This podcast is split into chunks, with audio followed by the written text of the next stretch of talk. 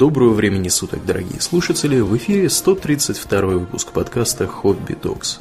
С вами его постоянные ведущие Домнин и Аурлиен. Спасибо, Домнин. Э, в прошлом выпуске мы начали говорить о таком понятии, как анахронизм, когда да. какие-то вещи, которые никак не могут по временным своим характеристикам находиться в каком-либо литературном или не очень произведении, там, тем не менее, находятся. Сегодня мы возьмем э, кровного брата анахронизма, да. который называется... Зовется анакосмизм. Да, да. Что это вообще за зверь такой, Домнин?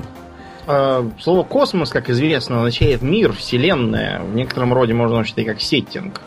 Э, это означает, что некое явление, предмет или персонаж э, попадает не в неправильное время, а в неправильное место. Или, что чаще, из неправильного места, то есть несуществующего, недоступного, отсутствующего или, допустим, э, сильно измененного по сравнению с тем, что должно бы быть в нашей истории. Угу. Ну вот, скажи мне, Аурлиен, тебе нравятся собачки Спаниели? Собачки спаниели, да, да, они очень да, миленькие. Угу. Да, ты бороду до сих пор носишь, у тебя раньше была какая-то испаньолка такая. Да, да. Сейчас, по-моему, ты что-то посолиднее отрастил. Да. Ну вот, э, да, а, хорошо. А, например, чтобы такое еще? Вот французы любят э, сифилис называть э, испанской болезнью. И не только. Англичане, наоборот, французской. Да, учитывая их все взаимные отношения исторические. Да, это понятно. Они друг на друга все это валили, конечно, всегда. Так вот, я это все к чему говорю? Э, к тому, что без Испании, вот предположим, нет у нас Испании в мире, предположим, случился катаклизм и ее затопило. Угу. Или наоборот, э, катаклизм случился немного не такой, вместо этого затопило Пиренейский перешеек. Я знаю, что там горы, но, э, предположим, они там, допустим, развалились там и опустились куда-нибудь. А вместо этого получился такой э, мост в Африку. И Испания стала совершенно не такой, как она какой она у нас была. Угу, угу. Скорее всего, никаких спаниелей и испаньолок мы не увидим. Но это не главное. Главное другое, то, что мы не увидим Латинской Америки. А Латинской Америки мы не увидим, это будет означать вообще совершенно другую землю. Э, это будет означать, например, что там поселятся какие-нибудь другие люди. Скорее всего, да, Латинскую Америку колонизируют все равно. Какие-нибудь англичане. Так. Да, но, скорее всего, они это сделают позже по объективным причинам. И, вероятно, индейское влияние в этих землях будет больше. Возможно, сохранятся в гораздо более широком употреблении языки типа Науатля, да, угу. ацтецкого угу. и других. Возможно, еще там что-то будет. Может быть, некоторые области даже станут совсем независимыми. По крайней мере, э, в колонизаторскую эпоху. Может быть, э, там будет совершенно по-другому развиваться политическое устройство. И выражение «банановая республика» мы так никогда и не узнаем. И, вероятно, игры Тропика нам тоже не видать. Вот это, конечно, потеря, да. Была бы. Так.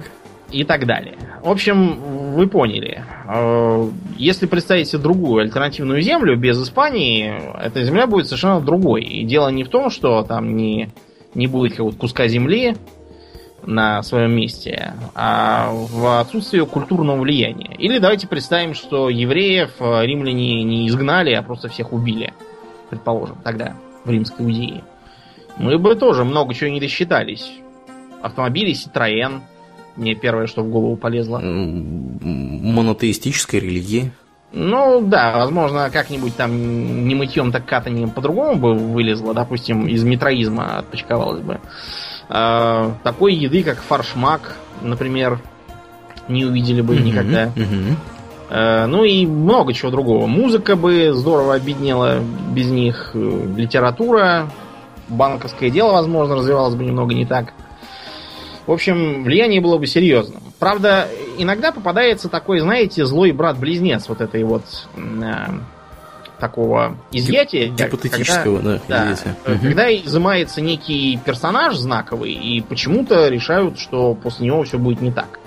Вернее, без него. Да, э, смотри Red Alert, да? Да, да. Но Red Alert, несмотря на да, ее э, как бы китчевость, она более или менее э, следует все-таки реализму, потому что война все-таки начинается. Опустим э, идиотизм нападающего на всех Сталина и отправляющий его Нади, главы НКВД. Угу. И ракет Фау-2. Да, там такое тоже было. Но в остальном, да, если Гитлера бы устранили, ну и что? Ну, был бы не Гитлер, а вместо него бы и сел Геринг на командный пункт. Точно такой же бывший фронтовик, даже, пожалуй, по посолиднее будет, он авиатор был. А никуда не денется ни разоренная Версальским миром Германия, ни запрос на перемены, ни национальный реваншизм, ни подталкивание капиталистами и фашистов, чтобы те защитили их от коммунистов. Ничего не изменится. Будет точно такая же война. Может, даже и хуже будет, потому что э, гражданин Ефрейтор Гитлер, он периодически в какие-то впадал припадки э, и отличался волюнтаризмом, как это потом назовут при Хрущеве, которое ему изрядно вредило. Если бы там был какой-нибудь более уравновешенный человек, возможно, нам бы пришлось гораздо хуже. Угу. И более а, сведущий в тактике и стратегии. Ну, в общем, да, он все-таки был унтер-офицер, даже, даже не унтер-офицер, и фрейтер это так, старший солдат. Угу. Ну да ладно. А, еще один родственный момент это так называемая условность. Вот скажи мне, Аурлен, слово чай откуда в русском языке взялось? Слово чай да. в русском языке, не знаю, из какого оно пришло Это к нам? Это иероглиф ча. То есть из китайского? Да, из китайского иероглиф выглядит как такой кустик. Ну, на урду, например, чай тоже чаем называется, ну, насколько потому мне что известно. Он, он оттуда и пошел. Да. Э, английское слово ти, также всякие там немецкие т и так далее, это угу. все от южно-китайского произношения этого же самого иероглифа т. А в, скажем, книжках гражданина Мартина мы периодически видим Ти. В разных там фантазийных тоже периодически мы видим Ти. В э, World of Warcraft, кстати, тоже. Там разные чаи делаются. Да, да, да, точно. У разбойников когда-то давно был рецепт какого-то воровского чая, который что-то там им давал. Я уж не помню, что именно. По-моему, его куда-то убрали. Его давно уже нет. Это было еще в ванильные времена. Но он был. Чисто для разбойников. В кулинарии был такой рецепт. Э, речь, разумеется, там идет не о чае, а о чем? Настой какой-нибудь? Да, просто о, за, о заваривании листьев. Это такое, скажем так, э, такой термин, который уже все обобщает. И сейчас тоже говорят, там травяные чаи всякие, потому что никакого чая там нету. Там всякие травки настаиваются. Иван-чай, например, у нас есть растение такое угу. в полях. Я, правда, вот не он... знаю точно, его употребляют его вообще? Употребляют, просто, тут, понимаешь, там надо его употреблять в определенное время года, а в остальное время он, да, будет не очень вкусный. Я, насколько помню, ты в детстве пробовал его заваривать. Да вот я вот, да, как, как-то вот я не помню результатов. Э, что мы конкретно я заваривали? Помню совершенно точно, что твоя мама говорила, не понравилось. Понятно. Окей. Да. Ну вот, это тоже чай. Иваном его назвали, потому что его можно было пить простым Иваном, которые не могли себе позволить импортный продукт в те далекие времена. Бывают, да, условности. То есть, э, например, когда употребляется слово робот какой-то параллельной вселенной. При том, что слово робот является чешским. И это придуманное слово, по, по сути. Ну, слово-то не придуманное, а вот термин явно придуманный. Придумал его Карел Чапек, и он его произвел от слова «работа», которое обозначает не просто труд, а труд неприятный и часто принудительный. Вот. По сути, робот это таки работник. Да, да, это, я даже сказал, раб скорее, ближе к вот этому. Просто чтобы произвести слово, которое как раб, но не раб. А, например, у господина Булычева в одной из его книг э, инопланетного робота, когда его обзывают роботом, он говорит, что ему это слово не нравится, он прекрасно знает, что его придумал земной писатель Карл Чапок, и никакого отношения, так сказать, к его идеям он не имеет. Такой вот реверанс тоже в сторону э, переводческих условностей. Э, далее, что у нас есть? Вот пистолеты, которые везде есть где-нибудь, хотя слово пистолет означает буквально пистойский, потому что был город Пистойя, э, откуда их, собственно, везли, их там мастерили для конников. Судя по названию, французский. Пистойя, не знаю, Нет? может и итальянский, на самом деле. Что-то мне Кстати, так может быть и итальянский, да. Скорее итальянский, чем французский. Французы в этом смысле были отсталые. А вот да, если мы возьмем... Да. да. Если мы возьмем, допустим, э, русское слово пищаль, тогда нет, никаких проблем не возникнет. Потому что пищаль это буквально дудка. И речь идет просто о том, что это такое длинное полое оружие, действительно похоже на дудку или трубку какую-нибудь. А, с другой стороны, вот солдат слово. Слово soldier обозначает того, кто работает за сольдо. То есть противоположность феодальному ополчению. А, наемник, по сути. Да, да, это наемник. Тем не менее, вот монеты сольдо в параллельном мире может и не быть. Но с этим обычно мирятся, потому что уж все так привыкли. Опять же, вот наше слово король, оно происходит просто от имени Карл. Кароль. Да? И без всяких Карлов угу. мы все равно его используем. Потом мы, например, царями называем, допустим, царя Персии э, Дария какого-нибудь там или Ксеркса. Угу. Но они-то жили заметно раньше, чем к власти пришел Юлий Цезарь, а потом слово Цезарь как-то сделалось титулом для императора Авиа Цезарь. Да. Мужчина смерть приветствуют. Кстати, о Карле. Карл в переводе на наш язык означает просто мужик. Причем такой не просто вот мужик, а брутальный мужик. А, будь мужиком, Карл. Будь мужиком, Карл, да. Надо сделать, Карл наверное, быть Карлом. Да. По сути. Мужиком, Карл. А как а, пытаются обойти вот эти вот проблемы с именами? Потому что э, имена это вообще больная тема. О, да, Некоторым, да. да. Вариант самый радикальный это Толкиновский. Да, берем и все выдумываем вообще. Да, берем, выдумываем язык. Ну, не прямо из головы, а берем, допустим. Берем, берем выдумываем свой язык, а потом на, на его основе да. выдумываем имена, которые да. бы по правилам этого языка составлялись. К сожалению, такими познаниями в языкознании далеко не все могут похвастать, в отличие от профессора Толкина. Угу. Поэтому э, мы видим, что либо имена придумывают из головы, что довольно трудно, поскольку практически все сколь-нибудь благозвучные сочетания звуков угу. э, уже расхватаны разными языками. Угу. А, можно попробовать, конечно, городить какие-нибудь имена, которые совершенно не произносятся, но тогда возникнет вопрос, как их будут читатели-то у себя проговаривать. Ты знаешь, кстати, что вот этот вот нокиевский телефон Lumia ну? Э, с испанского в переводе означает проститутка, если мне не изменяет память. Да. Это к вопросу о составлении имен, да. Ну да, я помню кучу таких случаев, когда, например, э, какую-то из... Э, а, вот дезодоранты Axe, знаешь ведь? Конечно. Ну вот в англоязычных странах их продают как Lynx. Потому что пользоваться топором, топором да, да, для да, избавления от запаха как-то странно. Или был случай, когда в Мексике впаривали э, конфеты с названием кахета, но оказалось, что на мексиканском диалекте это означает как бы женские гениталии, и не надо так называть конфеты. Или э, когда э, какую-то тоже машину продавали под названием Ля Кросс. И там, по-моему, оказалось, что Ля Кросс это означает рукоблудие, а для этой цели машины обычно не покупают в этом регионе, пришлось тоже переименовывать. А ну, у меня еще пару примеров, Домнин, буквально пару. Сири в переводе вот этого, да, который голосовой ну. помощник на вес, в переводе с японского означает задница. Ну... а, а автомобиль Honda Fitta в Скандинавии продается как Honda Jazz. Именно потому, что фита вообще-то переводится как женский половой орган. Ну, то же самое было с Паджеро. Шведского и норвежского. Который латиносы читали как Пахеро, что означает, по-моему, петушок. Такую машину никто покупать не хотел. Ну, или обратный пример. Машина Жигули внезапно превратилась в Ладу.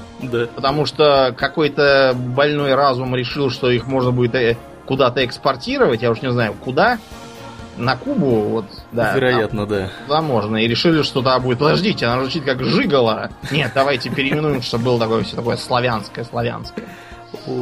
Правда, общем, это ничем да. не помогло, конечно. Да, в общем, вы поняли идею придумать имя, которое Способ, бы да, номер было три. Берем какие-нибудь э, как бы реальные имена, но их по-разному изменяем. Э, поэтому у нас, например, получается Джон Сноу, который пишется не как Джон, который Иоанн, а без, э, без буквы H. в три mm-hmm. буквы. J-O-N. Mm-hmm. Или вместо, допустим, Эдварда у нас получается Эддард. Вместо Кристофера у нас получается Тристифер. Ну, Или, как вариант, Кристон. Вместо Да, чтобы не, не наводить да, мысли про Христа Иисуса. И так далее. Э, всякие там э, Роберты и тому подобное. Это все тоже э, попытки, попытки как-нибудь изменить привычные имена. Правда, некоторые оставлены, как, как, как и были. Роберт Баратион, и есть Роберт Баратион. А королева Церсей, она как бы Церцея. Это греческое имя в честь злобной ведьмы. Что, кстати, ей очень подходит. Угу. Иногда берутся имена, которые просто очень давно не употребляются. Вот мы помним и Тириона Фордринга из World of Warcraft, и Тириона mm Карлика, mm Ланнистера. В общем, берутся такие имена тоже. Uh, World of Warcraft тоже любит, кстати, этот троп. Там все время какие-то андуины, варианы. Имена вроде как не совсем придуманные, но и не так, не так чтобы настоящие были. Да, мне вот интересно, вообще с выходом этого World of Warcraft люди стали чаще называть детей я андуинами и варианами? Да, потому что вот э, я все помню, раньше деревенщина, она все цеплялась к женским именам, у них все были какие-то Анжелины и Снежаны. А сейчас они вроде как переключились на какие-то дурацкие имена, типа там Чемпион или еще что-нибудь. И страдают в основном почему-то мальчики. Угу. Апофеоз был, когда какие-то два сумасшедших, реально сумасшедших, их, по-моему, давно пора в мягкую палату или лечить электричеством, обозвали своего сына биологический объект человек, длинный числовой номер. Угу. И долго судились, потому что на них тут же напустился ЗАГС и сказал, что не будет ничего подобного записывать. И правильно сделал. Правильно сделал. Обратные примеры жизни. Моего сына зовут Лаврентий, и я абсолютно уверен, что другого Лаврентия в Москве искать придется довольно долго. А все потому, mm-hmm. что история с Берией, с его падением и понарассказанными про него ужасами и людоедствами. Ты знаешь, вот, кстати говоря, по поводу имени Андуин, я сильно подозреваю, что они его утянули из толкиновского названия реки. Ну, очень может быть, да, что и утянули оттуда. В конце концов, первому спер у Толкина не то, что название реки, а он имена прямо тащил. Да ладно. Коробами. Гном Двалин. А, а. Внезапный. Окей. Окей. Неужто мало гномьих имен? Господи, залез бы в ту же самую Эдду и нашел там какое-нибудь другое имя, кроме Двалина.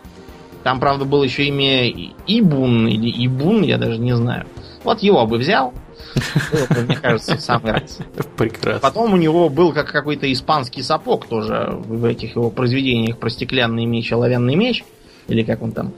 Да, там был испанский сапог. Почему он испанский, фиг знает.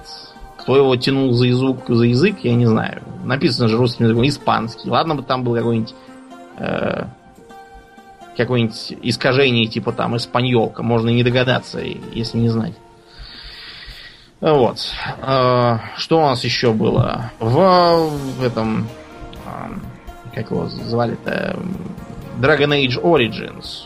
Так. Да, там периодически упоминаются, с одной стороны, заимствованные из реальных культур, просто потому что там страны многие срисованы с настоящих. Например, э, королевство, даже я бы сказал, империя, потому что там, по-моему, императрица правит Орле, где живут шевалье, и все говорят с дурацким акцентом и ударением на последний слог. Это совершенно очевидная Франция. И то, что там есть шевалье, э, это как бы условность. А, всякие там странные французские словеса, оттуда же там про каких-то там дам, что-то какие-то вальсы они танцуют. Это тоже условность. А вот почему там, допустим, доспех Джаггернаута и вообще э, слово Джаггернаут суют куда ни попадя. Во втором Варкрафте Джаггернаут. Во, всяких там Во фэнтези... втором Варкрафте что было Джаггернаутом? Э, Огрский корабль, аналог линкора. А, точно, точно, точно. И на него можно полюбоваться в Dead Mines до сих пор. Там такой стоит, где Ван Клифф раньше был, теперь его дочка. Ну вот, э, что такое джаггернаут вообще? Э, это что-то с индийским Да, да, Кришной, это там у них Джаггернаут это одна из ипостасей их бога, по-моему, Шивы, который, который как бы разрушает мир, и потом его будут опять строить заново. Э, для впечатления европейцев этим словом, разумеется, использовался не миф, а милый обычай, который раньше был. Так называемая колесница Жигернаута, на которой везут то ли идола, то ли, может, какой-нибудь там какого-нибудь священнослужителя, я не знаю. Потому что она едет, и она довольно большая. Угу. Э, особо религиозные граждане из индусов под нее прыгали и убивались. И поэтому... А зачем? Ну, типа, не знаю, чтобы порадовать богов. Окей. В религиозных целях. Окей. Ну и, видимо, на этой почве было решено, что Джаггернаут прет прямо по людям. Европейцы не разобрались. Люди скорее под него скачут. И поэтому европейцы Джаггернаутом называют все, что прет э, как танк и все разрушает. Да-да-да, вот в Hearthstone е, например, даже карта есть такая, называется Iron Juggernaut. Нарисован, ну, вот. знаешь, такая вот хреновина, это легендарная карта, между прочим. Нарисована такая хреновина, которая бензопилой что-то всех рубит, каким-то каким сверлом всех сверлит, и, в общем, да, да. Ну, поэтому и Джиггернаут, да. Всяких там топоров Джиггернаута, мечей Джиггернаута и да, чего угодно Джиггернаута в любой ролевой игре, неважно, по нашему миру, по не нашему, везде на 100 на выше крыши. Угу. Потому что слово вот проникло как такое, такое заимствование. Но со словами, ребята, это вообще дело такое трудное. Вот, например, наши с вами друзья из э, родноверов славяно-ариев и прочих исконно древлеправославно-славянских шаек, так. они очень любят в своих э, писаниях сочинять что-нибудь в стиле вот такого. Пробудился богатырь русский в шатре своем, Встал с тюфяка мягкого на ковры узорчатые. Трещит башка со вчерашнего, выпил богатырь стакан браги хмельной. Достал из сундука платье цветное, обулся в башмаки юфтевые, натянул штаны парчевые, оделся в кафтан шелковый, кушаком алым подпоясался, заткнул за кушак кинжал да саблю булатную. Пошел лошадь буланую седлать, на войлоке седро бахромчатое, к седлу приторочил колчан, да кистень, да аркан. И вышла к нему жена его Настенька в серьгах ешмовых, э, в сарафане шелковом, Поцеловал он ее в уста сахарные, да и поскакал за горизонт. Я сбился со счету. Э, со счету чего, кстати, Орлиен? Я сбился со счету слов, которые к славянским э, к славянским каким-либо словам не имеют вообще никакого да. отношения. Э, тут скорее можно проще сосчитать слова славянского да, происхождения да, да. в этой сентенции. Ты знаешь, после 17 я сбился, вот серьезно. Да. И для тех, кто не понял, значит, перечисляем по пункту. Значит, слово богатырь взялось, да, это богатур монгольский. После того, как монголы, монголы приехали, сразу, да, слово появилось. А у всяких Владимиров Красных Солнышек аналогичных персонажей звали храбрами или хоробрами. Угу. Шатры тоже оттуда же, потому что шатер это жилье кочевника. Э, тюфяк оттуда же, причем это довольно позднее заимствование. Ковер, вероятно, тоже заимствование, возможно, через тюрок от персов. А может быть и от самих тюрок, неизвестно. Башка тоже заимствование довольно позднее от татар. Э, например, вот, ну это просто означает голова, голова, вот должность такая есть, башкан. Угу.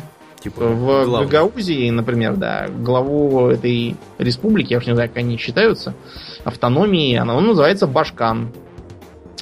Потом стакан тоже внезапно, как бы, слово тюркское. А все почему? Почему стакан э, тюркское? Потому что никакими стаканами оседлые люди никогда не пользовались. Стакан это чисто кочевая посуда, потому что его легко можно вставить один в другой и в таком виде вести, чтобы они не занимали много места, не растерялись не побились.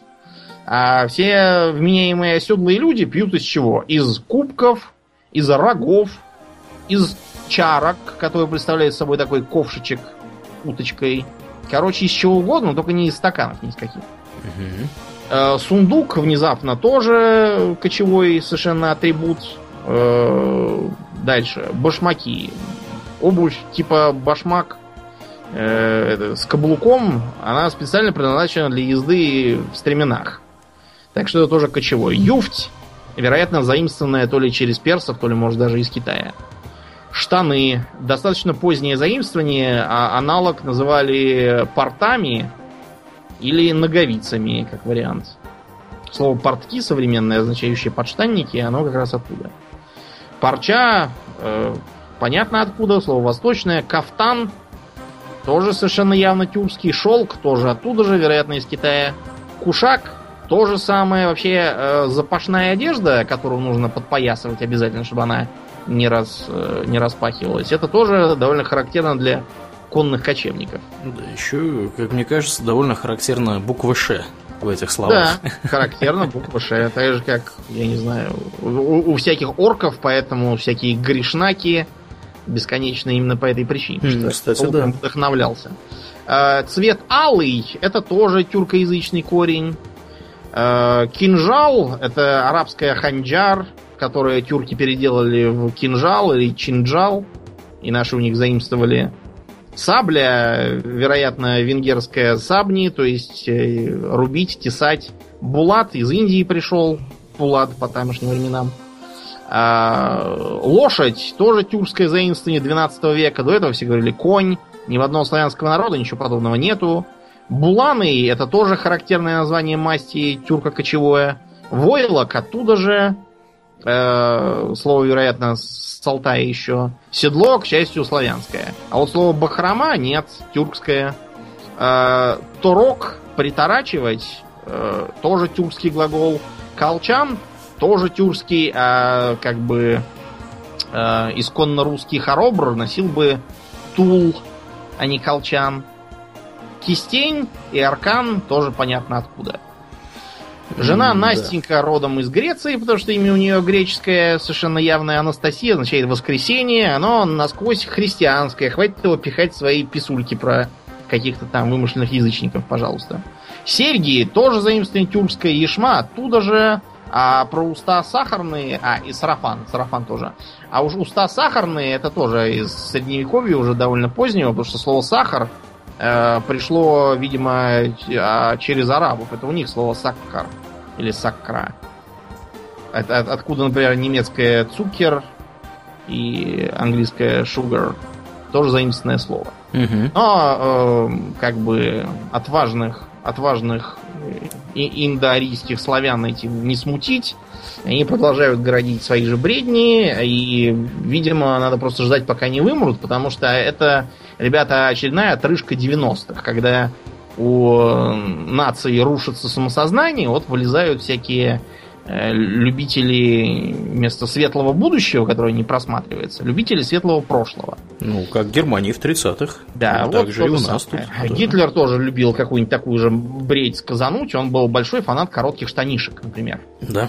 Да, любил попозировать в них, можешь нагуглить фотки. И он говорил, что вот э, очень хорошо ходить в коротких штанах. Весь Гитлер Юнин повально нарядил в короткие штаны. И даже вариант летней формы такой распространил для солдат. А, э, кстати, итальянцы тоже это восприняли. И заявил, что вот в коротких штанах наши германские предки завоевали Рим. То, что э, Рим завоевали носящие длинные штаны германцы, и как раз короткие штанишки или юбочки это римская фишка, Гитлеру не сказали, но как бы теперь он уже мертвый, его не переубедишь. Ну ладно, это все как бы печальные ошибки, которые лезут отовсюду и происходят из чего? Во-первых, это свойство молодых талантливых авторов – Молодые талантливые авторы это делают не столько по общей безграмотности, хотя поэтому тоже, а потому, что у них нет в голове системной картины мира. Они не понимают, что ничего не делается из, из, из просто какой-то прихоти, и все имеет свою причину. Простейший пример. Вот э, пишет молодой талантливый автор фэнтези-роман, и там у него рыцари в таких характерных латах, которые он видел в музее, с э, такими шлемами с забралами, сходящими на клин, с такой тоже гусиной грудью у э, Кирасы. И возникает вопрос, на кой черт это все нужно, если у него в книге нет огнестрельного оружия? И вообще дистанционное оружие даже не прописано. Ну, потому что это же неинтересно, какие-то луки, арбалеты, надо же, чтобы смертельная пляска стали. Угу, индивидуальный еще... бой, там все да, завязывают друг с другом, мара. фехтуют. спрашивается, для чего нужно так переутяжеляться э, на как бы э, без всякого основания. Это же противопульный доспех-то из позднего средневековья. Именно поэтому он в музее видел, что тут поносили два раза и сняли за ненадобностью. Mm-hmm. Ну вот, у них такой, такое как бы происходит регулярно. Причина номер два. Это если сеттинг еще не успели нормально прописать. И он э, начинался, допустим, как несерьезный там или э, намеренно упрощенный, а развился там в целую вселенную. В Warcraft 2, например, такое часто попадается. Я говорю сейчас не о том, что там орки считались безусловно плохими, а о церкви. Угу, угу. Что там с церковью, Орлен? Церковь там выглядит как самая настоящая католическая церковь. И что самое страшное, а, это ее озвучка. Что там Домнин вообще поют? А они, там по латыни поют совершенно очевидное дело Гратиас, угу. католическая, благодать, насквозь, да. да. Да. А более того, если зимой играть, то рядом с церковью будет рождественская елка. Да, ну потом они, конечно, уже придумали свой праздник, Winter Veil, да. свой зимний покров, или как он там называется, да, по-русски. который очень похож на Рождество. Вообще в варкрафтовском, вот этом вот, в варкрафтовской вселенной все праздники практически э, более или менее католические, да, или западного мира, назовем их так, они угу. имеют свои аналоги в World of Warcraft тоже, и э, публика может там получить себе День Святого Валентина, какую-нибудь Пасху, э, какой-нибудь Мидсоммар, который очень популярен в странах Скандинавии, да я подозреваю не только. Э, еще там всякие другие а, День праздники. мертвых из да, и да, прочих да, латиноамериканских да, да. стран. Точно, точно. Хэллоуин. Немецкий Октоберфест тоже утащили. Да, да, да, да, да, да. Ну, в общем, все сколь-нибудь популярные праздники все унесли. И вот это э, тот путь, которым, в принципе, пользоваться можно, и я, наверное, думаю, даже нужно. Правда, все это надо делать в меру, потому что все-таки э, все-таки Warcraft это мир такой достаточно китчевый, да, там есть обязательно такая доля шутки во всем. Mm-hmm. Поэтому, если вы стараетесь сделать что-то уж очень суровое, то надо быть аккуратным. А другой пример, где срисовывается все, что надо, это, разумеется, мир Warhammer а. Э, начиная от стран и кончая там всякими персоналиями, типа, например, э, Святой Сигмар это совершенно явный э, какой-то христианский бог получается, правда, в его такой более средневековом воинственном варианте. И более того, там даже была реформация, которую проводил некий Лютер Гус. Mm-hmm. Это явный гибрид Мартина Лютера и Яна Гуса, действительно известных реформаторов. Но это мы чуть попозже разовьем. Давайте по порядку двигаться. Вообще, э, когда нам надо что-то показать, с одной стороны, сделав его узнаваемым, чтобы не надо было 20 раз объяснять, что этот праздник, а он там празднуется то-то и то-то в честь э, таких-то событий. Сказал праздник Нового года, и все сразу понимают, о чем речь. Сказал, допустим, э, праздник там любви и романтики. Все сразу в голове у них День Валентина, сердечки, розовые финтифлюшки. Сказал, допустим, что э, это гномы. Сразу понятно, что у них имена будут типа Готри Гундерсон, что носят они рогатые шлемы, э, пьют пиво и так далее. Это называется срисованная фантазийная культура. Давайте разберем всякие интересные примеры. Вот бывает так, что нужно показать, к примеру, некие товары или изделия, у которых в нашем мире, по идее, должна быть четкая марка. Например, Джеймс Бонд разъезжает на машинах. Угу. Разъезжает он на машинах при этом самых разных. И у него машины реальные. Потому что это важная часть маркетинга автомобильных концернов. Но бывает так, что с концернами договориться не удастся, потому что, предположим, слишком маленькое произведение кому не нужно, или потому что нет желания возиться с соответствием. Вот, э, к примеру, когда мы играем в гоночки в какие-нибудь, где машины реальные, они там не, не будут биться, там не будет модели повреждений. Почему? Автомобильные концерны считают, что это вредно для их имиджа, и это вызывает ассоциации с э, как бы авариями, катастрофами. Mm-hmm. Поэтому все эти фирменные игры, в них там какой-нибудь Porsche совершенно неуязвим. Максимум, что будет, это какие-нибудь царапины на боках. Больше ничего. Поэтому игры, в которых там подразумевается разрушение с помощью столкновений или огнестрельного оружия, там какого-нибудь, они используют вымышленные машины, но списанные с реальных образцов. И э, в искусстве постоянно это используется с машинами, с э, популярными потребительскими продуктами, типа алкоголя и сигарет, и с, как ни странно, оружием. Правда, в последнее время оружейная тема начала иссякать потому что наиболее крупные разработческие компании сказали, что им надоело без конца платить э, Кольту за то, чтобы показать его Кольт-команду. Это он им, по идее, должен платить за то, что они его пропагандируют. Пока никакой реакции я не услыхал от, собственно, от самого Кольта. Да, вероятно, им сами тоже наплевать на это. А, как все это эм, выглядит? Вот ты знаешь, что такое Акме? кто подставить кролика Роджера, смотрел? Да, да, да, см- смотрел. Акме ну, это. И не только. Дженерик название, да, какое-то? Да, да. Это аббревиатура A Company Making Everything. Компания, которая делает все. Просто когда делали эти мультики э, старинные, там, про всяких багзов бани и тому подобных товарищей, они э, нуждались в какой-нибудь э, компании, чтобы наклеить как бы марку и так как не хотелось договариваться ни с кем реальным, они придумали эту самую Акме. Вот, э, например, когда э, койот, который, помнишь, ловил бегающего с криком «бип-бип» страуса какого-то, mm-hmm. он на него ставит постоянно всякие капканы. Эти капканы он достает из ящиков, на которых стоит маркировка Акме. Вот. Э, похожее бывает и в разных других франшизах. Помнишь э, фильмы про Робокопа? Да, был такое, да. Так вот, Робокопа сделала какая компания, в следующем кроме всего, воевал? Ох, какая-то... Как же она называлась-то? Как она называлась? Э, в нашем гени- гениальном переводе ОКП, потому что Omni Consumer Products. Omnicorp? А, да. О- OCP. OCP. OCP, да. Omni Consumer Products, то есть буквально всевозможные потребтовары. Э, такая вот там злая корпорация. Но она, правда, злая, а Acme обычно это просто компания и компания, без всяких э, без всяких злодейств особенных. Э, кроме того, часто надо как-нибудь изобразить, например, алкоголь или сигареты.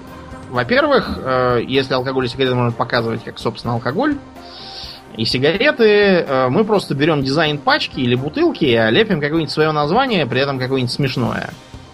То есть, например, в Wasteland втором можно выбрать, будет твой персонаж курильщиком или не будет.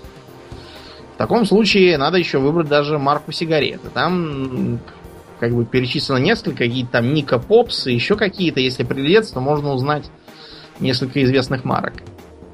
Потом, помнишь, в World of Warcraft, там, правда, это уже скорее пасхальное яйцо, но э, методика похожая. Там был такой квест Stolly's Shipment, где нужно было груз алкоголя для бармена Столи угу. достать у капитана Куэрво, пирата. Это в Танарисе было. Так. Ну, Столи это столичная водка, начнем с того. Это популярное название столичной. Ага. А Капитан Куэрво это совершенно явный гибрид э, Кэптон Блэка, которого ты любишь. Э, и Jose Cuervo, это марка текила известная. Логично, да. Да. Можно сделать вот такое вот. А, скажем, в Симпсонах был такой Krusty Burger ресторанчик. Mm-hmm. Он, с одной стороны, это такой фастфуд, а с другой стороны, это не просто фастфуд, это характерный для Америки локальный фастфуд, который Э, является фактически монополистом в каком-нибудь городке или там в части штата. Но, как правило, не больше одного штата. И не пускают туда всяких там KFC и Burger King ов.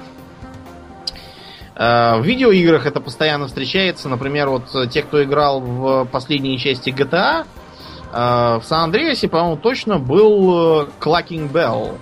И в четвертой части тоже был Cluckin' Bell, закусочная. Так, как Taco Bell? Но это гибрид, да, Taco Bell, и так как он подает курицу, э, он еще и на KFC отсылка. Uh-huh. Дело просто в том, что KFC и Clucking Bell это одни и те же, одни и те же как бы рожи, только в профиль, конечно. Uh-huh. Окей. Да, постоянно. Потом, э, например, Fallout. Мы с вами в моих стримах сталкивались, например, с чистящим порошком Абраксо. Абраксо это марка Бараксо, реальная. Ну и, разумеется, Нюка-Колу даже глупо вспоминать. Это совершенно явная Кока-Кола. И какие-то гаврики даже э, выпустили, по-моему, реальное производство Нюка-Колы, и с ними сразу Э, сцепились правообладатели Кока-Колы и Бетезда, да, и все да, сразу да. их напали. А у них же, по-моему, крышечки от этой Нью-Кока-Колы валюты да, были. В первом, во втором Fallout. Да, считаются. Действительно, так и есть. Угу. А, что еще можно вспомнить? А, вспоминается Биошок. Там были такие пишущие машинки со странным названием Below 3. Below 3? Буквально под деревом. Окей. Okay. Ундервуд. А, Андервуд, ага. Да, точно, конечно. Это точно. просто, просто по-другому немножко написали. А бывает, что приходится либо э, показывать как бы не алкоголь и не табак, а нечто похожее по форме употребления, и при этом как бы не алкогольное и не наркотическое, как табак и, собственно, этиловый спирт.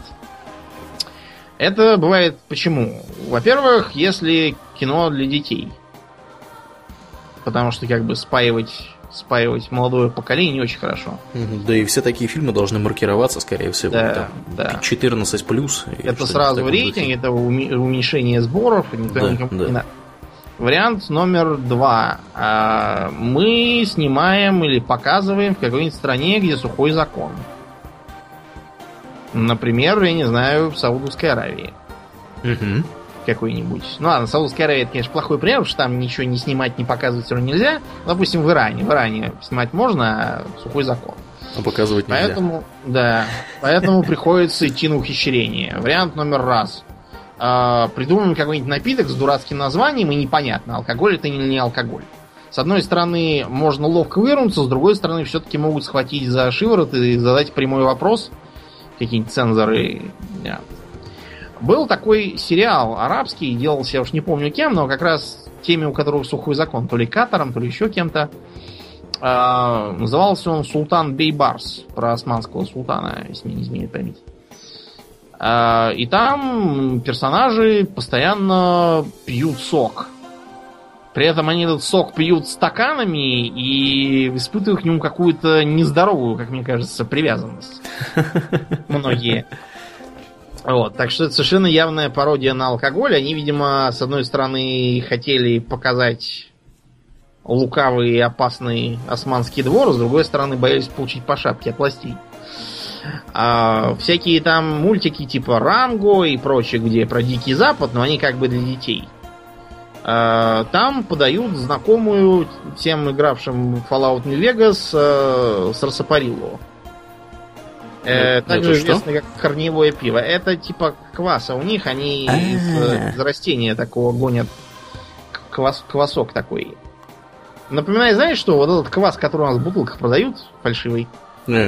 Примерно понятно. вот такая байда. Хотя на самом деле под названием root beer его используют в разных странах, далеко не только в США, и во многих европейских странах он тоже популярен, между прочим.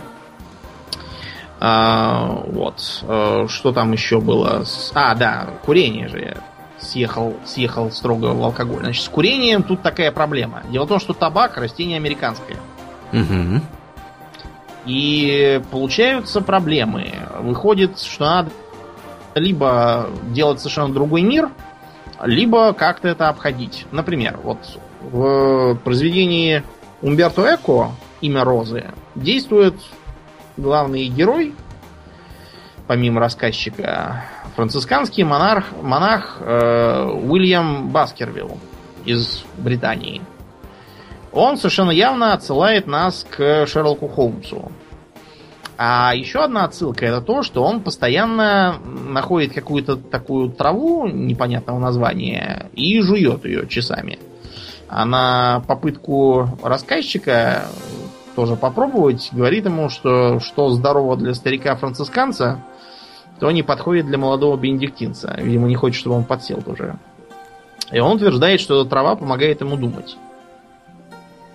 Вот такая вот отсылочка. Если нам нужно изобразить именно э, курение, потому что, скажем, в э, песне льда и пламени В России она известна всем как «Игра престолов», хотя это просто название первой книги. Угу. название сериала. Там тоже была какая-то жевательная трава, я уже забыл, как она называется, но там ее тоже употребляют как бы как замена курения.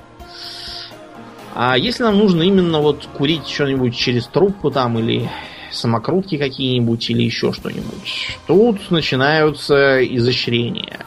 Пионером, наверное, выступил гражданин Толкин, опять же. У гражданина Толкина его хоббиты представляют собой срисованных э, сельских британцев, как, как все знают. Возможно, даже не просто британцев, а даже валлийцев. Свободолюбивые хоббиты. Да. А, так. А как мы знаем, э, британцы любят несколько вещей, кроме алкоголя. Они любят картошку, розбив с картошкой. Ирландцы вообще одной картошкой питаются, по сути. Угу. Вот. А второе это покурить трубку. Значит, с трубками э, Толкин решил вопрос изящно. Что он придумал? Он просто обозвал табак словом pipe weed, то есть трубочное зелье.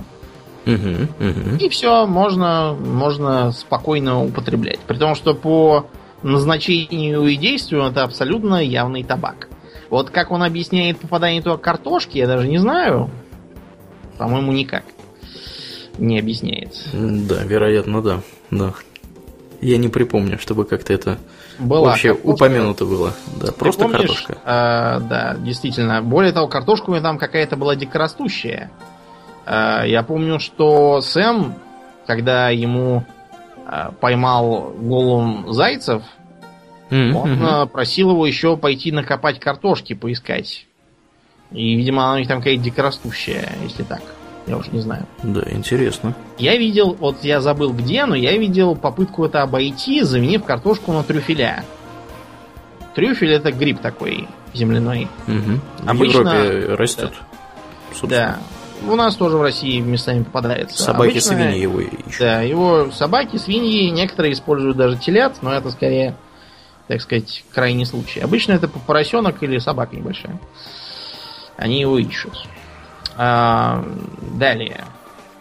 Мы можем попробовать сделать некий местный аналог. Простой пример в, скажем, Elder Scrolls там есть лесные эльфы, босмеры. Угу. Лесные эльфы живут в Валенвуде, и они э, заключили договор с лесом, по которому они вообще никак не вредят растительному миру никакому. Правда, э, как бы они из-за этого, получается, абсолютные хищники. И даже, как вам сказать, людоеды.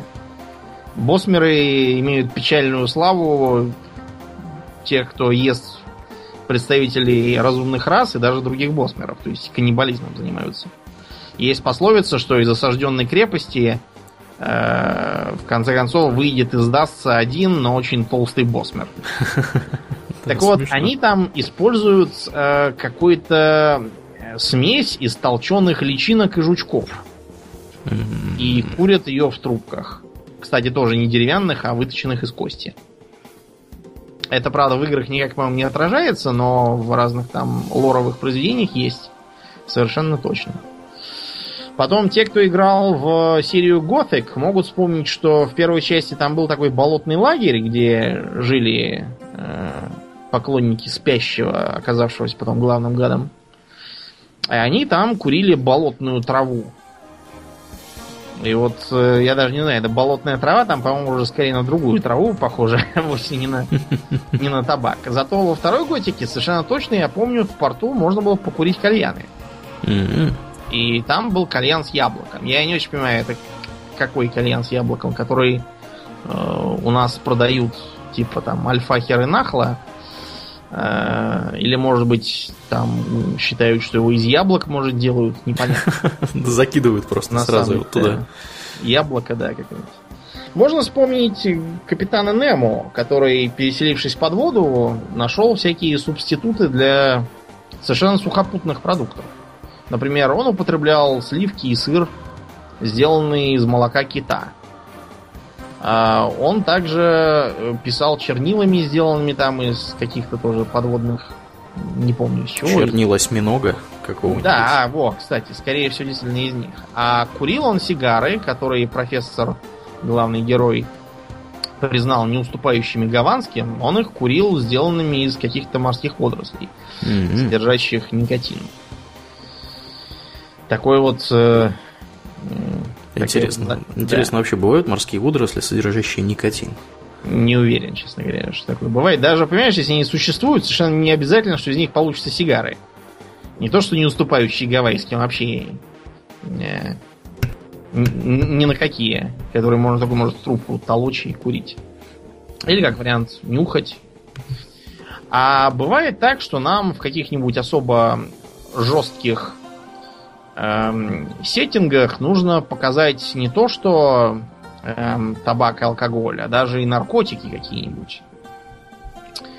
И поэтому пускаемся на ухищрение. Например, в Ведьмаке, э, по крайней мере, в играх можно поглядеть вблизи на так называемый физштех. Физштех выглядит как белый порошочек, который обычно употребляют путем нюхания. И в первом Ведьмаке можно встретиться с тюремщиком Юзом, который э, постоянно, судя по всему, употребляет, потому что у него постоянный насморк, характерный выговор, и вообще он производит впечатление довольно дерганое. Видимо, конец его уже недалек. Э, у них там с Геральтом происходит небольшой диалог на тему разных нестандартных способов употребления, которые мы здесь приводить не будем. А совершенно ясно, что это кокаин. Да. Угу, угу, да, да. И, я, я, я немного отвлекся, потому что я сейчас читаю про морские водоросли, богатые никотином. Кто-то в интернете задал этот вопрос. А, пишут люди, что никотин вообще накапливается в растениях для защиты от насекомых. Поскольку водоросли насекомыми особенно не атакуются, да. маловероятно, что есть водоросли с никотином. Но никто точно не знает. Наверняка. Я уверен, что может есть какие-нибудь водоросли другие, которые потребляют какие-нибудь рыбы, которые содержат что-нибудь от рыб. Да, может быть. Чем тоже можно упороться. Да. Потому что гений человеческий не иссякаем, когда ему нужно чем упороться. Да. да, это точно. Это а точно. вот в Warhammer е, по крайней мере, 40-тысячники, там упоминался такой наркотик, как лхо. Лхо? Да, и лхо этот, судя по всему, это какой-то аналог марихуаны, потому что в книжках про инквизитора Эйзенхорна у него там был пилот, Бетанкор, который курил лхо в сигаретах. И этого инквизитор не одобрял, но и как бы не запрещал. Так что он продолжал курить. Причем, Еще, причем они, вот... похоже, курились с таким мунштуком, потому что тут пишут, что через трубочку как, как, какую-то курились эти Ну, может быть, сигареты. очень. Более того, там упомянуто употребление лхо через таблетки, потому что в начале книги он обыскивает убитого еретика и находит у него на поясе как раз э, самокрутку с лхо mm-hmm. и таблетку с лхо.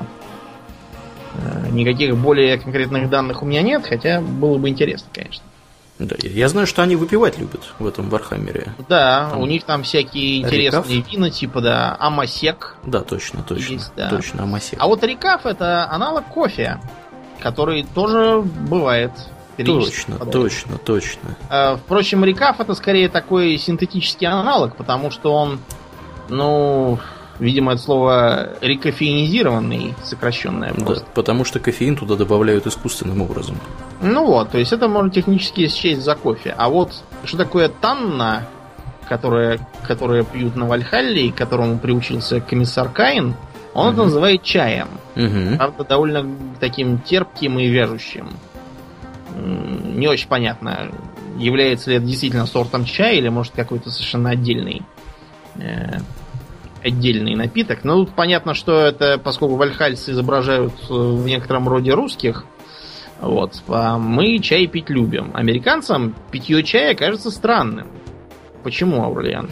Ну почему? Не знаю почему. Ну, потому что они кофе пьют. Им чай-то везти далеко из Китая и из Индии, а кофе рядом. Ну, не одним американцам. Начнем, пря... Э, скажем прямо, у шведов тоже, и у финнов каких-нибудь. Финны вообще первые по кофе на душу населения, шведы вторые.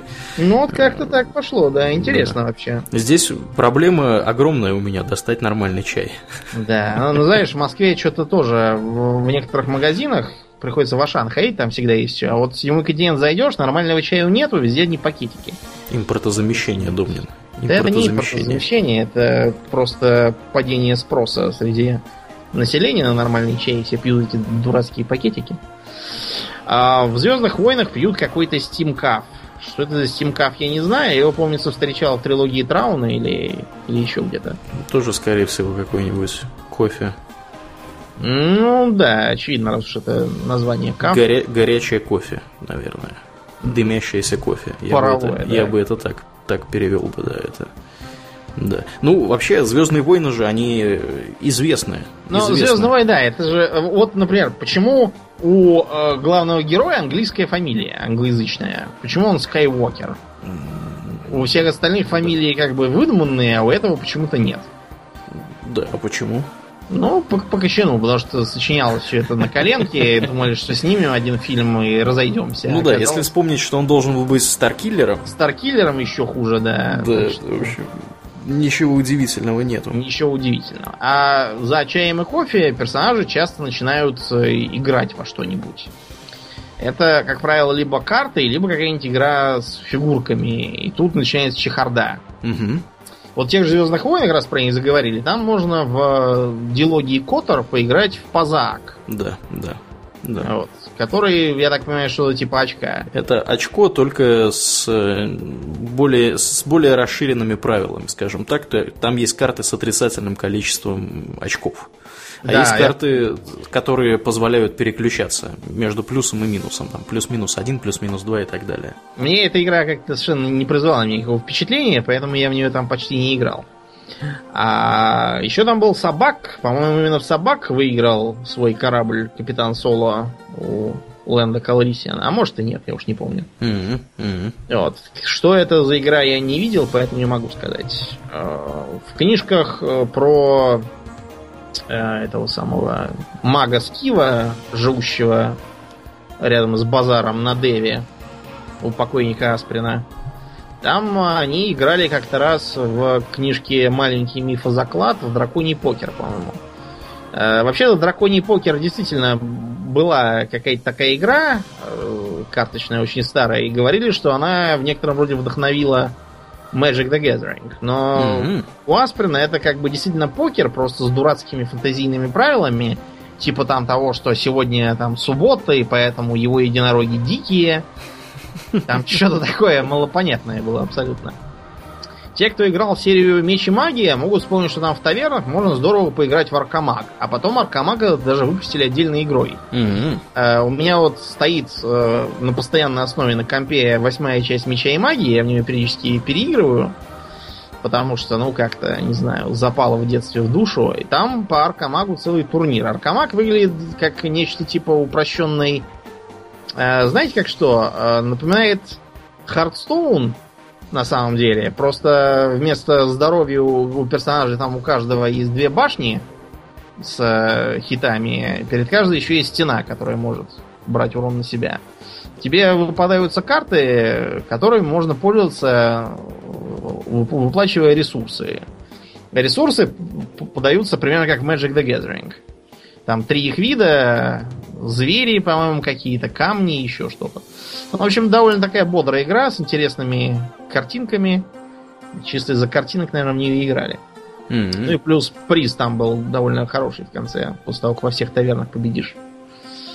А, в Dragon Age была какая-то злая Грейс, я не знаю, как перевести Wicked Grace. Вообще-то Wicked Grace это наверняка игра слов, потому что Grace это, видимо, благодать, а Wicked Grace это какая-нибудь э, злодать. Антиблагодать. Да, антиблагодать. В общем, в нее там они играют, но не показано, на самом деле, что это. В нее любит играть госпожа Сера, которая вообще хулиганка и асоциальный элемент из третьей части. В третьем Ведьмаке все, наверное, оценили замечательную игру Гвинт. Угу. При этом, что интересно, э, Гвинт в книжке упоминавшийся, он скорее походил на какой-то преферанс, что ли, э, или что-то такое в этом духе. То есть там были карты как карты. А вот э, в игре это полноценная ККИ, коллекционная карточная игра. Очень mm-hmm. интересная, между прочим. Mm-hmm. Мне понравилось. Странно, что на ее основе еще не сделали отдельный пакет. Но это карты. А еще мы помним, что в Звездных войнах в первом же фильме они играли в какие-то странные шахматы. Да, да, да, где ходящие там какие-то какие голографические фигурки. Монстры, да, угу. непонятные. А, или мы можем вспомнить Дюну, где был такой момент, а, там Фейд Раута играл с, нач... с главным надсмотрщиком в Хиопс, местный аналог шахмат, э, и выиграл. И потом приходит раскрывший заговор Фейдраута барон и говорит, ну что, и выиграл? Потом посылает кого-то задушить этого надсмотрщика и сказать, не, не, сказав, нельзя же держать на службе таких скверных шахматистов. Э, там бы это были какие-то трехмерные шахматы, где целей было две. Во-первых, надо было, по-моему, сделать мат противнику, а во-вторых, привести своего ферзя на какую-то особую позицию. Или, на самый верх, по-моему, пирамида. Да. Там такая да. пирамида девятиуровневая. Mm, точно. А вот в э, Игре престолов, ладно, уж будем говорить как, так, чтобы было всем понятно. Там да, была да. такая Кайвас. Кайвас? Да, тоже вариант шахмат, в которые играют. А, в 40-тысячнике там есть регицид. Почему называется регицид, я думаю, всем понятно. Потому что это просто латинизированное слово шахмат. То есть mm. буквально цареубийство. Mm-hmm. Шахмат, король мертв. Точно. Они, кстати, игру выпустили не так давно. Да. На эту тему, уже? да. Ты что, в Стиме, конечно, да, посмотри. Она так а, и называется точно, Регицид. Точно, точно, точно. И да, отличается да, она от обычных шахмат тем, что там на игровом поле есть еще какие-то помехи. Ну, там какие-нибудь там, я не знаю, непроходимые участки, назовем их так. Интересно. А в Ведьмаке в третьем, опять же, можно увидеть, как э, король Родовит играет в нечто вроде шахмат, но там он не, не столько играет, сколько сколько балуется с э, фигурками. Э, да. Что у нас еще из интересных настолок было в этих самых? А, в э, Mass Effect же они играли в какую-то странную странную игру с фигурками ассарийскую. Это при том, что мир-то как бы наш, просто в далеком будущем, и шахматы там тоже есть. Mm-hmm. И даже там мне до сих пор кто-то играет. Мне как-то не отложилось в памяти, ну да, наверное, да. А вот если вам надо, например, сделать какую-нибудь э, историческую книжку про прошлое далекое, когда шахматы еще не распространились, вам придется лезть в справочники и искать всякие местные варианты игр с, э, с фигурками, которые были до распространения индийской игры. Э, у всяких там викингов были так называемые тавлеи или тафли. Я уж не знаю, как, как они правильно должны называться, но в России их называли тавлеями. Вот. А, ну и, кроме того, Юго-Восточная Азия, всякие там го, э, вариации на тему шахмат китайских, и, разумеется, знаменитый маджонг, который я даже не знаю, его, наверное, скорее за доминошки надо считать, чем за, за карточную или фигурочную игру. Фиг знает. Но это все игрушки, а вот когда нам понадобятся какие-нибудь игрушки, которые можно кого-нибудь убить, мы берем э, какой-нибудь агрегат с названием типа AK-47 при том, что вообще-то э, этот автомат называется автомат Калашникова без всяких там 47. Без всяких цифр на конце. Да, без всяких цифр. А вот, э, предположим, мы про 50-е годы игру играем, действительно там автомат Калашникова послевоенный в тему. А почему автомат Калашникова 47 -го года постоянно используют современные всякие злодеи в современных играх? Как так вышло, что не более новый какой-нибудь? Э, потому что автомат Калашникова 47 года никто не владеет авторскими правами? Да, да. Я говорю о том, что на многие известные марки оружия есть авторские права. Вот, правда, в последнее время это все стало как-то переламываться, и я думаю, что это, что это как бы э, очень логично. Из-за этого мы видим постоянно какие-нибудь а, вот в Сталкере, например. Я в Сталкер вот играл с модом, который возвращал нормальные названия. Иначе там то, что винторез превратился в винтарь, меня это, мягко говоря, удручало. Вариант другой это называем оружие не по марке, а по, допустим, калибру и типу. Э, скажем, э, включаем какую-нибудь игру серии Fallout. Во втором Fallout был э, пистолет-пулемет 45-го калибра, который потом появился еще в Нью-Вегасе. Э, я не помню, он еще был... Да, он и в четвертом Fallout тоже есть. По-моему, называется точно так же. Пистолет-пулемет 45-го калибра. Одного взгляда достаточно, чтобы узнать знаменитый пистолет-пулемет Томпсона. Который, да, действительно 45-го калибра. Во втором Fallout, если помнишь, была еще, э, был еще автомат, который, по-моему, так и назывался, штурмовая винтовка. Да, да, да, да, да. И там была приписка, что это АК-112. И действительно в очертаниях проглядывала совершенно явная калашниковская наследственность. А в третьем Fallout был китайский автомат, который тоже явный э, автомат Калашникова со складным прикладом. Или там, например, э, всякие 9 мм пистолет, 10 мм пистолет, э, всякие такие же пистолеты-пулеметы. И каждому из них можно легко подобрать вполне себе реальный прототип. Э, где еще было интересно эту тему с заменой оружия? А, в SWAT 4 нашем любимом. Там тоже были какие-то пистолет-пулемет 9 мм, пистолет-пулемет 45-го калибра, 9 мм это явный Хеклер Кох МП-5, вот, и так далее. Почему, я не знаю, на это кто-то соглашается, я не знаю. Другой вариант, видимо, это просто выдумывать собственное оружие, похожее на. Но такое оправдано только во всяких футуристических сеттингах или, может, в параллельной реальности какой-нибудь, э, где списывается Угу. Есть, правда, исключения. Помимо э, автомата Калашникова 47-го, который тащут везде подряд, есть еще знаменитый пистолет-пулемет Инграма. Дело в том, что уже давно его производитель всплыл вверх брюхом и никаких претензий никому предъявить не может. Ну вот. И э, из-за этого его используют под настоящим названием. А, я вспомнил, что хотел сказать-то. Помнишь Vampire the Masquerade? Так.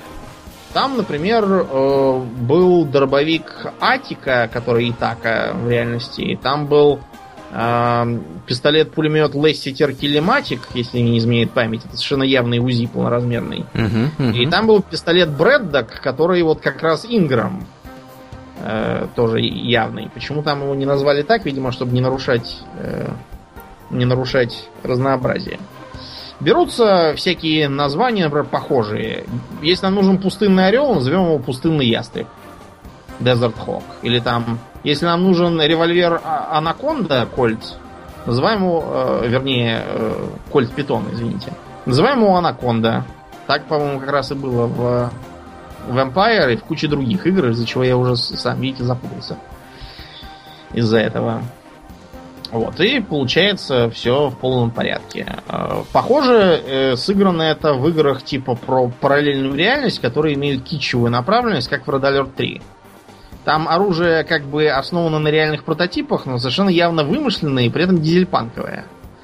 Э, советские солдаты в третьей части вооружены какими-то то ли а, АЕК с каким-то числовым номером, то ли еще чем-то, и выглядит он как пулемет Калашникова. Mm-hmm. Я имею в виду РПК, который как большой автомат выглядит. Вот. Э, не знаю уж зачем это. Тут, видимо, просто для поддержания общего смешного э, настроя. Э, ладно, это все военные дела. Давайте поговорим о что-нибудь мирное. Когда нам нужно с кем-нибудь связаться, мы используем телефон или имейл. Когда мы с Аурленом были маленькие, мы, страшно сказать, пользовались почтой России. Угу. В результате общаться приходилось с э, периодичностью в неделю.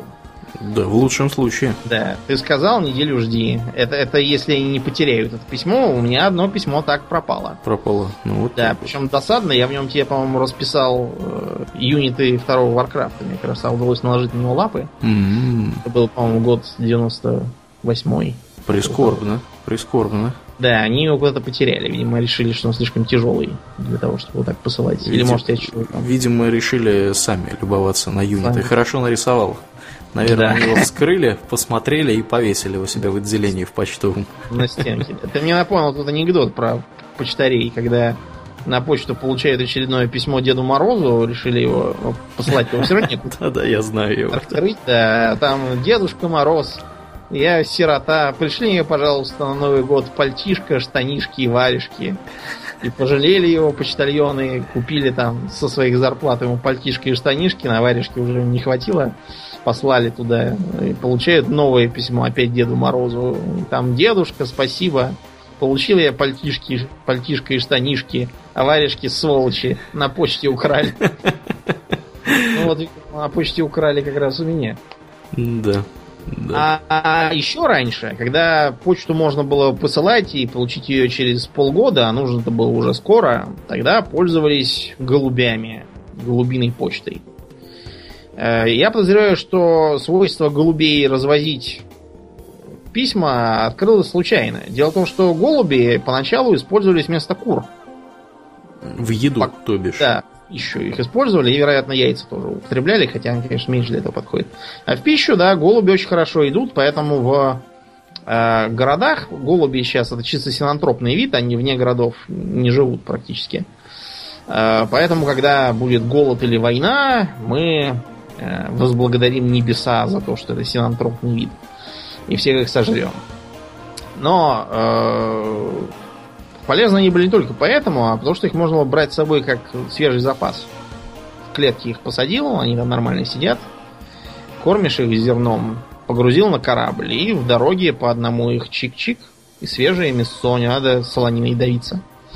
Потом прибыли куры, и как-то с мясным использованием голубей все подзаглохло, но обратили внимание, что сбежавшие из клеток птицы почему-то норовят возвращаться туда, откуда их вывезли.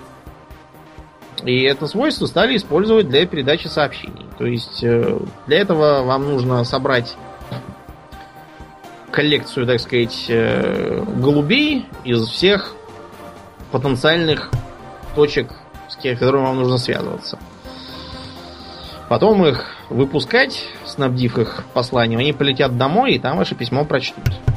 Угу. По разным причинам, э, как вариант, допустим, дело происходит на другой планете или в другом мире фэнтезийном, где голубей нету. Либо для красоты, вот будем честны, это в основном делается именно для красоты. Э, придумываются всякие экзотические птицы, и даже иногда не птицы, которые все это носят. Правда, иногда есть еще такое слабое объяснение, что голубь-то несет только в одну точку, а какую-нибудь другую птицу или еще какое-нибудь создание можно научить нести ее по адресу. Да. Как-то да. надрессировав. Да, причем если это какая-нибудь хищная птица, то она будет умнее и больше за, будет запоминать информации, видимо. Да. Больше я... адресов. Мы, да, сейчас, конечно, говорим про Гарри Поттера. Вот я не знаю, чем думала Роулинг, придумав этих волшебных сов. Да, ну эти совы, причем, э, э, они вообще работают прекрасным образом. Мне, мне всегда нравилось, как работают совы в Гарри Поттере. То есть ты берешь сову, э, даешь ей какое-либо сообщение, там, для, для кого-нибудь, да. неважно для кого, и говоришь, отнеси это такому-то, такому-то. И сова сама каким-то образом, магическим, очевидно, потому что другого объяснения я этому не вижу, находит этого человека, где бы да. он ни находился. Это какой-то странный, да. Да, причем, более того, ты, ты сам можешь не знать, где он находится. Как вот этот Гарри Поттер, да, слал Сириусу Блэку сообщение, где он там, на каких-то Гавайях отдыхал, или, извините, прятался. Вот. О, Гарри Поттер был не в курсе, где он, но ему достаточно было послать сову, и как бы все, круто, сова его найдет. Волшебным путем. Да, да. Homing owl такая, знаешь в, третьем Warcraft е да. Самонаводящаяся сова, да. Была там такая. А, у меня еще другой вопрос. Почему именно совы, как бы? Неужели нельзя было найти какую-нибудь птицу, которая не будет вызывать э, подозрений в эм, условиях городской современной застройки в Англии? Например, тех же ворон. Почему не использовать ворон? Вороны как раз не вызывают или голубей те же самых. Ну, я, конечно, понимаю, что голуби это слишком тупо и несерьезно для волшебников, но вороны-то им чем помешали? Вороны крутые, типа они как э, как э, э, волшебницкий такой фамильяр. Почему? Эм, Почему не придумать, я не знаю. Каким образом это все объясняется для маглов, которые видят кучи сов, летающих туда-сюда, и перевозимых клетках какими-то левыми персонажами, я не знаю, честно говоря. Ну, э, сама Роулинг говорила, что она взяла сов, потому что совы долгое время ассоциировались вообще с магией. То есть, понимаешь, она, она напихала в эти произведения кучу всего, что когда-либо ассоциировалось с магией. Вот эти вот черная кошка, да, которая превращается в человека, или человек, который превращается в черную кошку, или в какую-нибудь там, в зависимости от ваших философских предпочтений. Совы, там всякие нелепые твари, неведомые. Вот. Я так понимаю, что, что просто по, по причине того, что сова это круто, сова это непонятно, и да, это, наверное, магическое что-то. Ну, да, это, то есть это тут как раз для красоты придуманная, совершенно не имеющая ни малейшего э, логического объяснения фишка. А вот у э, господина Мартина там все по уму. У него там вороны летят. Вернее, вороны, по-моему, crows все-таки, да? А, вороны летят угу. и несут. При этом, что интересно, они работают по принципу голубей, но э, там есть целое, целое искусство вороноведения какого-то. И некоторые мейстеры вроде как навострились их так учить, чтобы они могли сложным маршрутом лететь. mm То есть посетив несколько точек. Таким образом, можно, видимо, уменьшить количество ворон, которых посылаешь за счет некоторого удлинения маршрута. Э, в Dragon Age тоже вороны. Дело в том, что там в первой части была такая девчушка Лилиана, такая вся восторженная, с любовью к искусству и э, интересом к религии и чистоте, а в третьей части она там такая заматеревшая отмороженная убийца, которая работает на главного героя Инквизитора, и она общается со своими полевыми агентами. Она там такая глава разведуправления Инквизиции. Она как раз общается с помощью ворон, сидит на воронятне, я уж не знаю. Есть голубятня, вот у меня, где я живу, от голубятни нет никакого прохода. В какой двор не зайди, везде голубятня. У меня вот, правда, во дворе ее сломали почему-то, я уж не знаю почему. Видимо, из-за того, что она стояла вплотную к котельной, это как бы нарушает технику безопасности. Да, как ни странно, это было популярно в советские времена, я не знаю, как сейчас. Что... И целая ассоциация голубей, голубиного спорта, или как это называется, до сих пор есть. И в Северном Бутове есть голубятни, я совершенно точно могу сказать, недавно, не так давно видел, да. Короче, голубятин тут полным-полно у нас. А, вот. А, кого там еще кто-то... Пос... А, в некоторых э, сеттингах посылают летучих мышей. При этом, э, если помнишь, в Дюне там посылали летучих мышей с так называемым дистрансом, а также птиц, э, которые что-то там ультразвуком пищали и таким образом передавали сообщения. Там такое вот было. Правда, это никак не развивалось, по-моему, в сеттинге. А жаль. Идея интересная. Да. Идея интересная.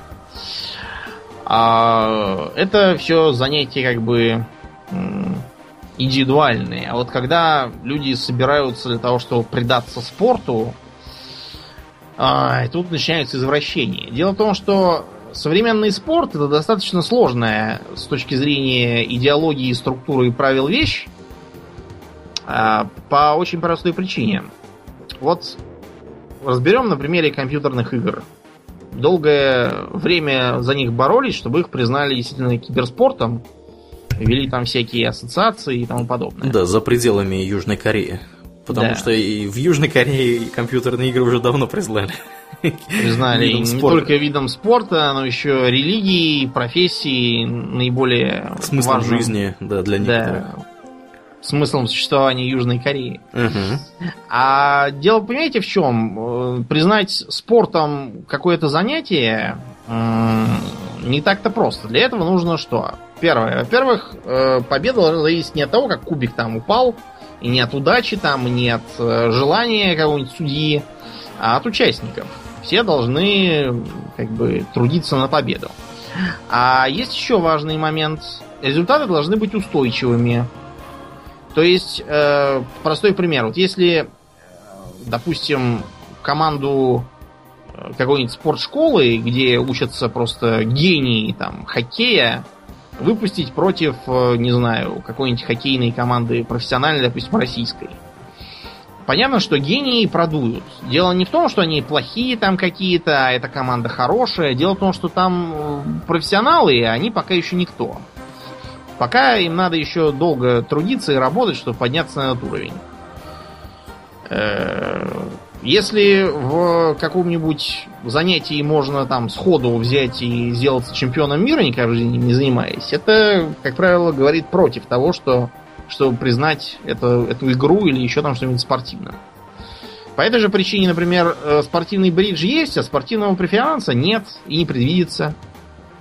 Просто потому, что в бридже есть явная градация мастерства, а в преферансе попытки проводить соревнования на одинаковых раскладах показывают, что э, все сколь-нибудь серьезные игроки, они просто равны. И ничего не выходит из этого. А вымышленные виды спорта сплошь и рядом либо имеют э, явную такую боевую составляющую. Простейший пример Blood Или Ковидич. Да. Где Не, а все а друг друга мордуют. Это немножко другой еще вариант, потому что в Квидиче есть э, подлянка в правилах. Я про Снич. Mm-hmm. Дело все в чем. А, снич введен не по недомыслию Роулинг, а совершенно с явной целью, чтобы. А у главного героя, то есть у Гарри, который как раз назначил ловить Снич, была архиважная роль, и он мог спасти положение при ну, абсолютном перевесе противника, чисто за счет себя. Это э, просто за счет того, что книга отчетливо героическая по своему духу. Угу. Она не про армию там или про систему, а про конкретного героя, который пафосно превозмогает. Э, из-за этого у Квидича абсолютно идиотские правила. Э, потому что сколько бы не забивали голов, там 15-20 голов э, забиваются, да, но один пойманный сничек все сразу обесценивают. Э, в реальности, если бы Квидич не существовал, он бы выглядел не так, как это показано в кино и в книгах описано, а по-другому. Команды бы были в глухой обороне у своих ворот, и все пытались помогать своему сничеловцу и мешать чужому. А мяч бы все давно уже там забыли напрочь. Так что а, выглядит это все обычно круто на вид, но если вдуматься, то все эти аналоги спортивных игр такой маразм, что не знаю даже. Ну вот, такие вот методы есть для придания реальности своей вымышленной вселенной. Достаточно, пожалуй, на сегодня. Мы вообще хотели еще поговорить про аналоги религий, которые э, придумываются. Но, наверное, мы это как-нибудь в следующий раз вынесем в другом контексте. Да, отдельным, отдельным разговором. разговором, да, потому что в следующий раз мы бы хотели поговорить о фехтовании. О теме, который, о которой да. Думнин знает не понаслышке. Ну, в том числе, да, но я хотел поговорить о фехтовании в более широком смысле, вообще, как о боя холодным оружием, его эволюции и о том, почему в кино его показывают по-идиотски, в том числе. Да. Но это наша как бы общая тема. Если так посмотреть, то у нас каждый выпуск Почему кино снимают по-идиотски? Да, почему а, книги пишут по-идиотски? Да и все такое. Да, да. В таком и игры тоже. Угу, угу.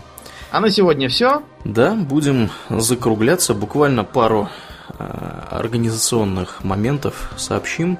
Думнин, как, возможно, некоторые из наших слушателей в курсе, стал играть э, в новую Лару Крофт. Вот, и, скорее всего, будет это все стримить. Да, и уже стримил. Да, и уже, уже, уже, один стримил. уже один раз стримил. Очень интересно смотреть, ребята, приходите, смотрите. Завтра, я думаю, вечером постримлю, как из музея приду. Угу, угу. А, я с... понедельника, то есть с 1 февраля, планирую играть плотно в Hearthstone. Скорее всего, будем пытаться добраться до легенды, легенды до легендарного уровня. Наверняка у нас ничего не выйдет, ну, по крайней мере, мы попробуем. Поржем. Поржем, да, посмотрим. Э, поэтому э, тоже можно более или менее на регулярные стримы рассчитывать с моей стороны. Приходите, смотрите, э, будет интересно, скорее всего. Расскажу про игру, если кто-то вдруг не в курсе. Расскажу, как играть. Может быть, будет полезно даже кому-нибудь. Вот. Ну, а на сегодня будем закругляться. Я напоминаю, что в эфире был 132 выпуск подкаста «Хобби Токс». С вами были его постоянные ведущие Домнин и Аурлия. Спасибо, Домнин. Всего хорошего, друзья. Пока.